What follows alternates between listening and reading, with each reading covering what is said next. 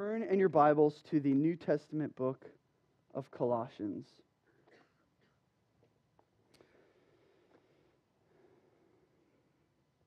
Today we begin a brand new series in Colossians. And as you make your way to this New Testament book, if you would stand once more for the reading of God's Word.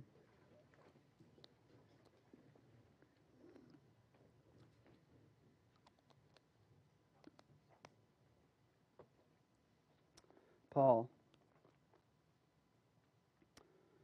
an apostle of Christ Jesus by the will of God, and Timothy, our brother, to the saints and faithful brothers in Christ at Colossae. Grace and peace, grace to you and peace from God our Father. We always thank God, the Father of our Lord Jesus Christ, when we pray for you since we heard of your faith in Christ Jesus, and of the love that you have for all the saints, because of the hope laid up for you in heaven. Of this you have heard before in the word of truth, the gospel, which has come to you, and indeed in the whole world as it is bearing fruit and growing, as it also does among you since the day you heard it and understood the grace of God in truth, just as you learned it from Epaphras, our beloved fellow servant. He is a faithful minister of Christ on your behalf and has made known to us your love in the Spirit. This is God's word. Let's pray together. Father God, as our Bibles are opened, would our hearts be receptive to the truths that you would speak to us in your scriptures? Father, my words are merely words. This building is me- merely a old grungy theater. We are simply skin and bones if your spirit does not dwell amongst us, if your word does not shape us, and if you do not reveal your glory to us, and the good news of the gospel is made known among us as a people. So, through this book and through our study in Colossians, God, we ask that you would shape us. God, we ask that you would change us and that we would grow more in love with you because you have greatly, sacrificially, unconditionally loved us. And we thank you for that, Lord. So, God, give us ears to hear what the Spirit is saying. We pray this in Jesus' name. Amen. Amen. You can take a seat. Well, in our house, uh, we have been uh, collecting uh, instruments over time, and it's been we've been collecting more and more instruments. Even recently, my wife bought this awesome secondhand vintage violin at a deal, and so all these instruments they'll require tuning, and um, she, you know, before she plays the guitar, she will often tune the guitar and then put the guitar down, whether it's a couple hours later or even a couple of days later uh, Curran, our middle son, uh, with pretty creative, like observance, noticed, Mom, but you just tuned the guitar not too long ago. Like, why do you have to tune it now? And we basically explained to Curran that um, things go out of tune. You can tune them, you can get it perfectly dialed, but whether it be a couple of days or a week or two weeks or even a couple of hours, something can go out of tune. It's not natural for things to stay in tune. And those who are musicians, you know this, right? Whether it be wear and tear from the uh, instrument you're playing, whether it be the, uh, the barometric pressure can actually change, the change in the weather and the humidity, those things can actually detune an instrument, make it go flat. Um, those things, those shifts, uh, whether it be through use, you know that because of those things, those things can cause an otherwise well tuned instrument to be off. It's natural, not just for instruments to go out of tune, though. It's actually natural, really, for anything to go out of tune. Think of the alignment on your car. You go off roading and your car was once aligned, now it's not, not aligned. And so you got to get your car aligned. It's I'm never in tune when I sing with my voice. Maybe that's not true for some of you, but but things go out of tune. It's not natural for things to go well. They have to be cared for. They have to have attention drawn to them. They have to be adjusted. And this is true for instruments, it's true for our cars, and it's true for our own lives. We naturally go out of tune. Left on our own, we go out of tune as individuals and people in Christ, but this is also true for the church, the people of God. See what would happen even in the early church is the gospel would take root. The gospel, as it be- would begin to take root in the lives of people, it would bring about an incredible flourishing where people were growing, where people were serving, where people were giving their lives and laying their lives down for the sake of the gospel. But then over time, the tendency of the churches, as in our own lives and churches then and churches today, is we begin to go out of tune if we are not careful, if we are not steadfast it is inevitable we will go out of tune. And so Paul, inspired by the Holy Spirit, pens this letter, Colossians, to the Christians who live in one of the Roman cities, provinces of Colossae. Colossians, the purpose of Paul writing this letter is to reorient the lives of believers back to the gospel. The reason Paul has penned this verse by the inspiration of the Holy Spirit is so that we as believers would be retuned to the supremacy of Jesus Christ in all things. Because if we're going to be honest with ourselves this morning, and let's be honest, right? You've drifted from Jesus. I've drifted in seasons and times of my life where I did not find Jesus Christ to be supreme and preeminent. I did not find the gospel to be sweet. But it's true. We need to be retuned, and that's the purpose of Colossians, that we would be reoriented back to the gospel. And so today, at the beginning of this sermon series in the book of Colossians, we have to set some things up before we make our way through this book. And so I just encourage you guys, since we're beginning this book, be reading ahead, be saturating your life in these truths in the book of Colossians. But before we really jump into a lot of these um, truths, for this introduction, for the prelude of what will be a, a few month sermon series in the book of Colossians, um, I want us to do some setup uh, so that we can understand what's going on beneath the surface of the book of Colossians so that even as you go ahead and read it on your own, you would know why Paul is uh, addressing this. In fact, that's what we read here in verse 1. Paul, the author, made himself clear. Who is Paul? He is an apostle of Christ Jesus by the will of God, and Timothy, our brother. To the saints and faithful brothers in Christ at Colossae, grace to you and peace from God our Father. So, as Paul writes this letter to those who are in Colossae, to retune them because there are elements that are outside of them and even things within them that are going to cause them to be detuned from the purity of the gospel Paul is writing to combat these forces so that the people of God would be aware of them, that you and I would be aware of them.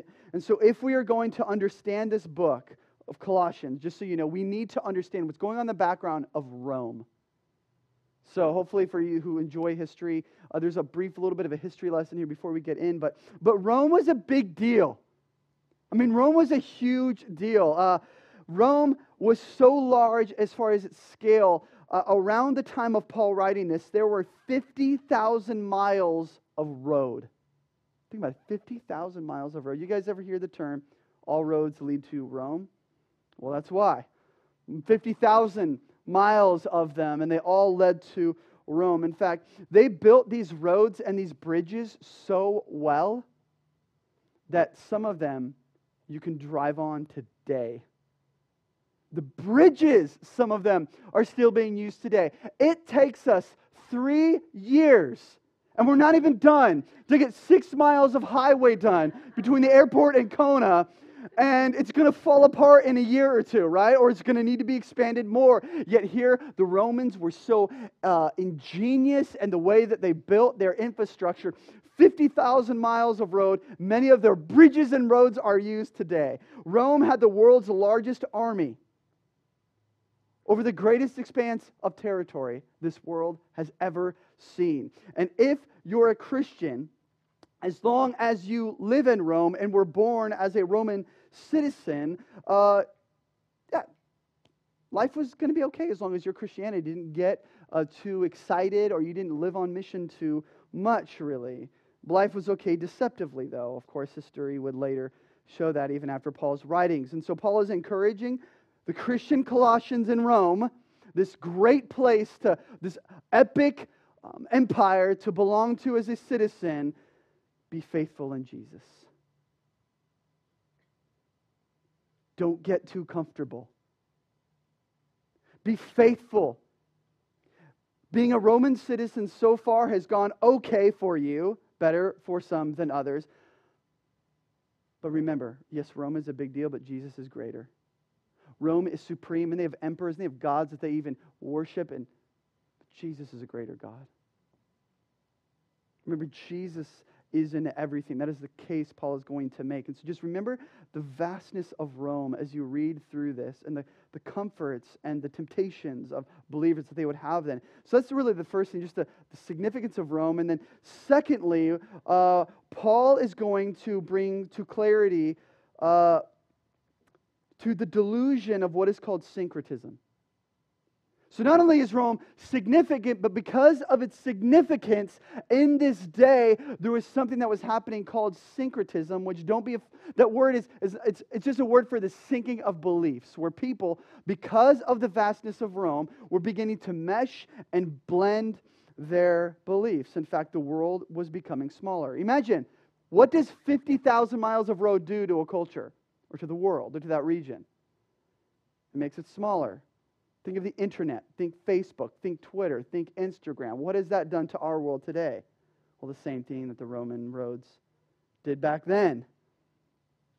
The world became smaller, where you'd have goods and services exchanged, trade rela- trades that were made, relationships that were forged that would have never otherwise been forged cultures and religions colliding and mixing with one another because of the Roman roads. And that's an awesome thing, right? There is something to celebrate in diversity.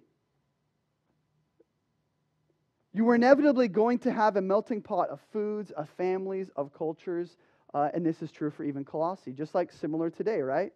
And, and there's some things to celebrate there. When, when cultures kind of forge and be, become um, to, when, when they become one and they begin to assimilate and syncretize, there's some good in that. Like, think of food, right? I have one word for you on food of syncretism Hayashis, okay? Just saying.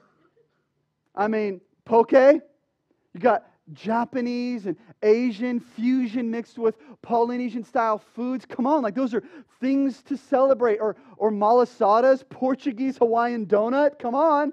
Those are Evidences of God's grace that God loves us, even if you're not a believer, that you can enjoy that and be like, man, God has given you taste buds to enjoy malasada. Like that's just that's awesome. And so these are different things of which syncretism is, is good, and there is a good blending of this melting pot. I mean, Hawaii culture is very much a melting pot. Even language, you have talofa, you have aloha, and then you have hello in one place. You have ethnic diversity even among families, and these are very good things. These are even evidences of grace. But where things get strange, though, is religion. Where you have this melting pot of diversity, uh, religion is inevitably going to follow. And so people, they didn't oppose these Christians. So as long as they were cool, if their Jesus could be blended in with, with some Jewish mysticism, with some other forms of belief, hey, you can have your Jesus. Just keep your Jesus in your corner, okay? As long as you mix him with, with other beliefs. And that's what culture tells us today, even, right? Similar. You can have your Jesus as long as you embrace with you agree with and you assimilate into the melting pot of diversity. And whether it's our culture telling us that we should believe this, or whether it's our sinful temptation to blend and mix Jesus in with other religions or other forms of belief, Paul is going to completely upend that idea. More than religion, more than syncretism, more than the significance of Rome, the supremacy of Christ is beyond and above everything, so much so that this Jesus you worship, he is in everything. We'll get there in weeks to come. I don't want to preach and get ahead of myself. But that is the theme of Colossians. The supremacy of Christ stretches beyond our culture, stretches beyond our desires, our lives, and any earthly power. In fact, it's interesting here. Even Rome itself would use the cross to flex its power, to demonstrate its power, right? They would use the cross to show their sovereignty. Yet, in the same time, even though Rome was powerful, what did God use the cross for? To display his sovereign power, but not coercively, where Rome used it as a club to scare people. God used it as a means by which he would display his supremacy. And just so you know, you guys, who wins? The kingdom of Rome. You can visit there today and look at its history because it's history. Yet the church, the kingdom of God, still exists. How supreme is Jesus? How preeminent is his kingdom? And how amazing is he as God? Okay, so I'm getting ahead of myself. That's what's going on beneath the surface here as Paul writes this. And so before we get any further, we um, have to have our mind captivated by, we should, at least the people then in Colossae would have been surprised at and would have been, wow, Paul was writing to us, the author, Paul, an apostle of Jesus Christ. He's one of the most controversial people of all Christianity. Even regenerate believers during the early church were hesitant to hear from Paul. Like, dude, that guy, like, is he like, is he still killing those Christians? I mean, think of the worst person you know. Just think of the worst person you know right now. And imagine they sat right in front of you, and then all of a sudden they respond to the gospel, they get saved, they get baptized. What would that do to you? It might mess with you a little bit. I mean, be awesome, but it might mess with you a little bit. The worst person you know, okay, did they kill people? Were they, did they oversee the murder of Christians? That's Paul. So imagine this dude is now writing a letter to your church, and you're thinking, wait, Paul? This guy wanted nothing to do with Christianity? Now he's saved? And what I love what Paul says here in this verse, in verse 1 Paul, an apostle of Christ Jesus, by the will of God. Who willed Paul to be saved? Who willed Paul to be an apostle? Who willed Paul's salvation? Paul? No! He was on the road to Damascus to kill more Christians. It was by the will of his sovereign Father who would knock him off his high horse, whether he was on a horse or not, but he would knock him on his back and blind him with his amazing glory. And Paul would confess Christ as his Savior. And that moment, there was no will in Paul. In fact, Acts says in chapter 9, he was breathing out murderous threats. Think about that. He wasn't even saying them, he was breathing them out, murderous threats. That's how angry this guy was. When Jesus' glory comes down, Paul's like, a greater will than my own, whose name is Jesus Christ, has invaded my life, has saved me from my sin, has changed my desires, and has given me a new identity, so much so that he's an apostle of Jesus Christ.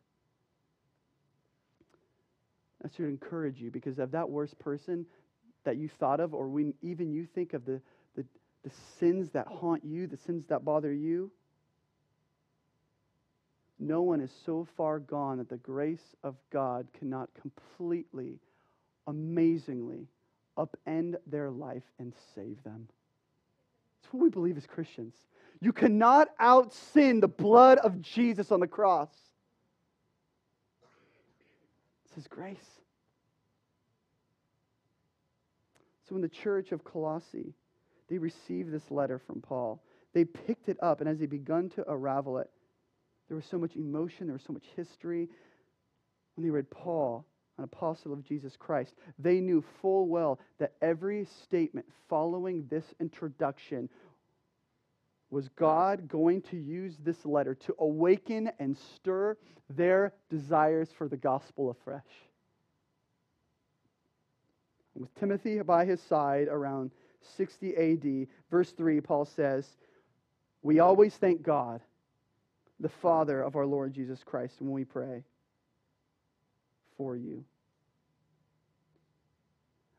Just to continue on this idea of by the will of God, verse 3, Paul says, We always give thanks to God. Notice, as Paul is encouraging them, he is opening this letter. Is he praising them for their faithfulness? Is he praising them for the amazing faith that they've exercised? He doesn't thank them for being so faithful. Who does he thank?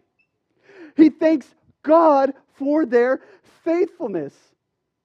He doesn't thank them for their own hope, for their own salvation. He always thanks God because Paul understands that all of those things are credited to the grace of God. We always thank God. We pray for you, when we think about you, when we think about the work of the gospel, God receives the glory and salvation. According to Paul, it's not us.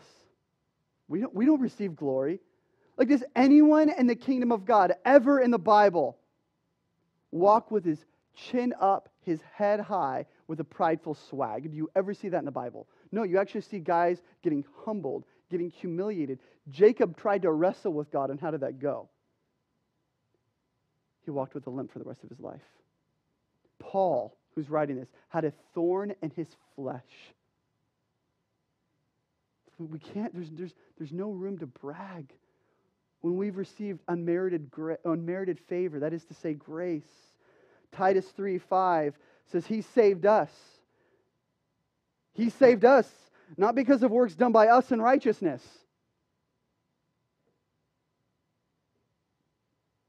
but according to his own mercy by the washing of regeneration and renewal of the Holy Spirit. Now, why is this important, you guys? Okay, what, what does this have to do with you and me today? Christianity isn't about just do it. Christianity is all about it's all done for you in Christ Jesus. Sometimes we turn this thing called Christianity into a checklist of to dos, when in reality, the good news of the gospel is, and Paul is going to make the case here in Colossians, it's all been completely, entirely done for you. In fact, your past sin, your present sin, your future sin, even the ability for us to have faith and to believe on the cross. So, what did Jesus say? It's finished.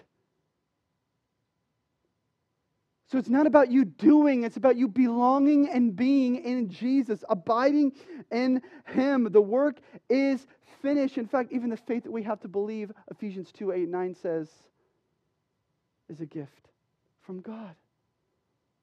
For by grace you have been saved through faith. It's not by yourselves, it's not of your own doing. It is a gift of God, not by works, so that no one would boast. Paul thanks God for them because God receives all glory and salvation. And all the Christians in Colossae to then and all the Christians today, you live in the promise this morning that you don't have to do more and try harder. This morning, you live with the promise that it is finished. Do you believe that? Guys, it's finished.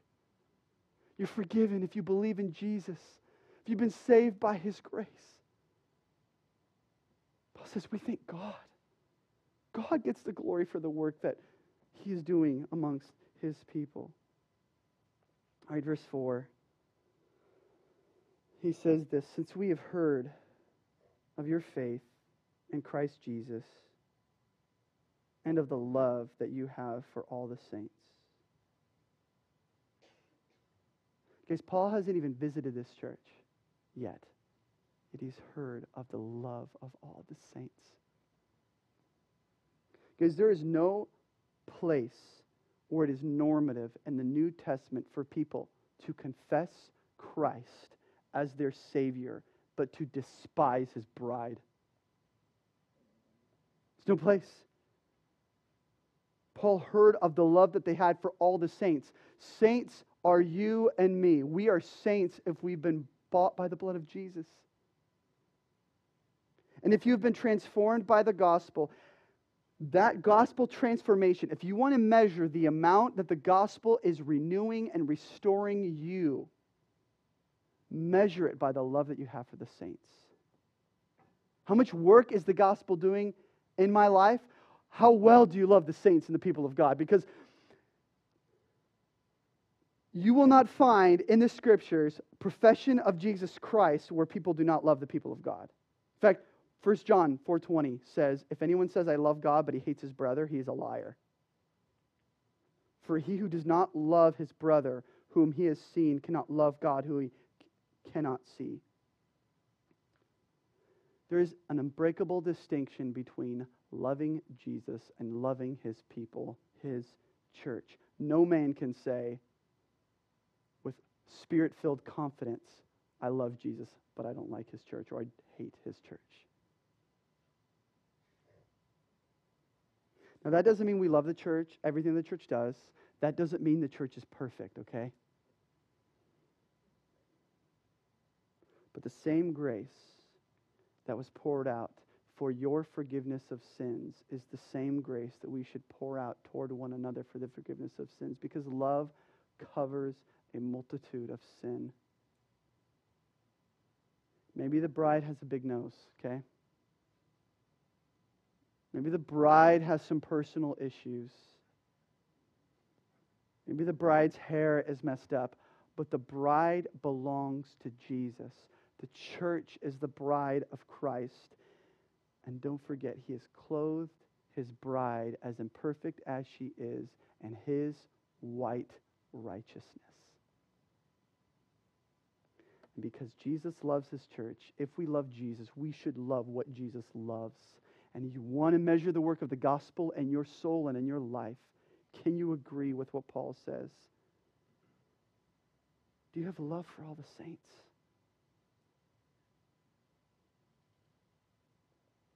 You're like, oh, this is impossible. Yeah, that's why we need the gospel.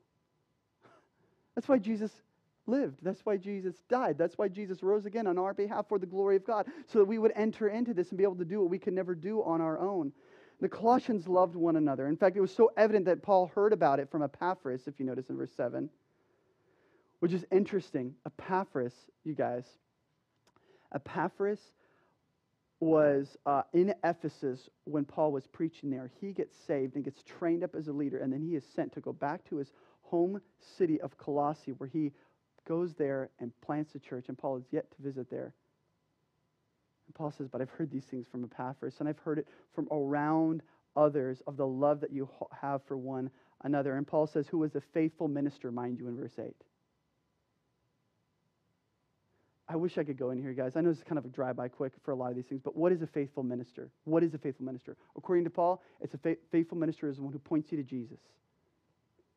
A faithful minister is the one who preaches the gospel to you. Not this lightweight, fluffy Christianity that you can listen on the radio or watch on TV.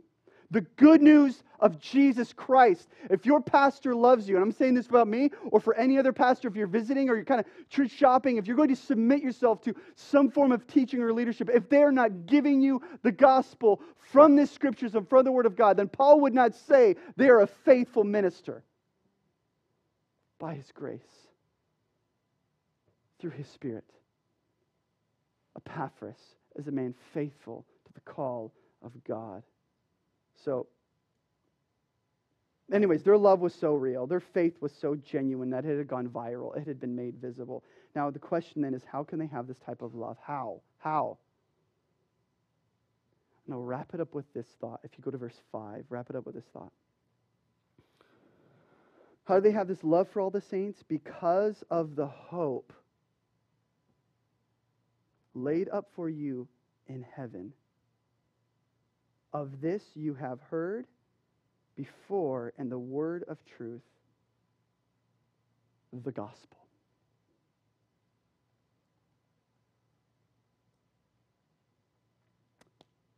We should love one another because of the word of truth, which is the gospel, saves us from our selfish love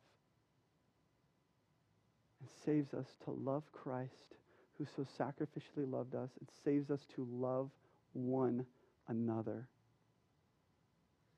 Because the gospel is taking over more and more and more of our hearts. Guys, the gospel is not a one time event. The gospel is the lifeline upon which we depend for our growth and sanctification and perseverance till the end. Our only hope in life and in death is that we are not our own, but that we belong to God. We can love one another because Paul says here, our hope is in heaven. That's what he says. Because of the hope laid up for you in heaven. Hey, Colossians. Yeah, you're part of Rome, pretty epic empire somewhat peaceful right now, you do not belong to the kingdom of this earth. Your hope should be, must be in heaven. And so I just want to ask you, as we begin to wrap this message up, where is your hope? And a lot of times we're like, oh, yeah, it's, you know, God stuff, Jesus, you know, and hopefully it is. But if I can press further, um, Tim Keller, in his book, Reason for God, it's, it's a really good book. Um, in this book, talks about this idea of hope. And he says, You can know what you hope by. What do you fear of losing most?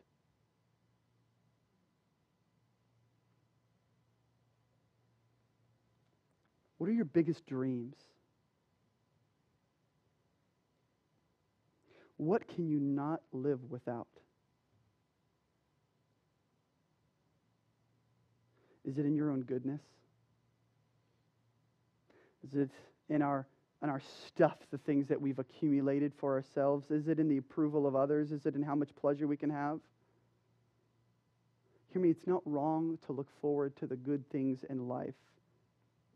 But if Paul is going to make the argument that Christ is supreme and preeminent in everything, is Jesus your hope? Our hope must be heavenward. It is sinful it's not wrong to enjoy or be hopeful for certain things of the earth, but it is sinful to place our hope in anything less than the supremacy of Jesus. Just to make this Mother's Day message all the more intense, we must hope for our future in heaven. Because the statistics are pretty grim. 10 out of 10 people die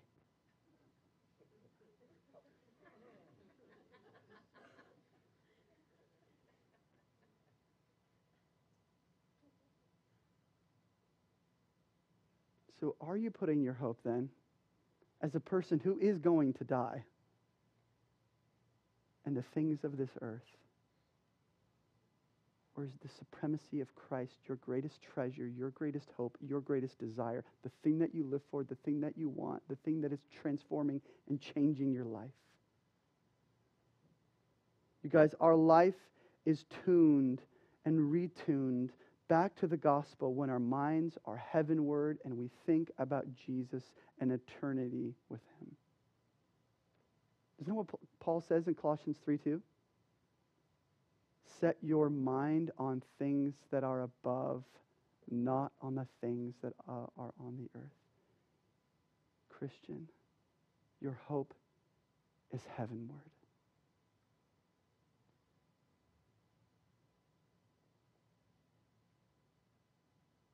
Where is your hope this morning? May your hope be in Jesus. As a Christian who needs to be retuned to the gospel,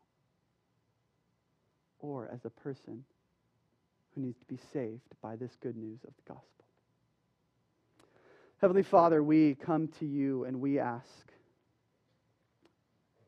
that by your will, your word of truth, the gospel, would take root in our lives in such a way that we, if we do not know you, would believe in you by faith. And also, Lord, that we who are Christians but who've lost sight of the greatest news, our anchor, our lifeline, the thing which continuously saves us, the gospel May you use Paul's letter, and even as we go about our week, and as we go on Monday and Tuesday, in the weeks and in the months to come, even as we go about those things, would we, as we read Colossians, allow your spirit and let your scriptures and words stir in us a hunger and thirst for the gospel? And as we're praying right now, if you don't know Jesus, by faith, would you come to faith? By faith, would you come to him? Would you see the grace that has been given to you? That you cannot get to heaven by any works of your own righteousness, but by the only way by which you can be saved is because of his grace. Salvation is never something earned for, salvation is not achieved. Salvation is received through the free gift of God in Christ Jesus. Spirit of God, would you birth in us a hope that is heavenward. May we be a people who set our mind on things above and not on the things of the earth. In Jesus' name we pray. Amen.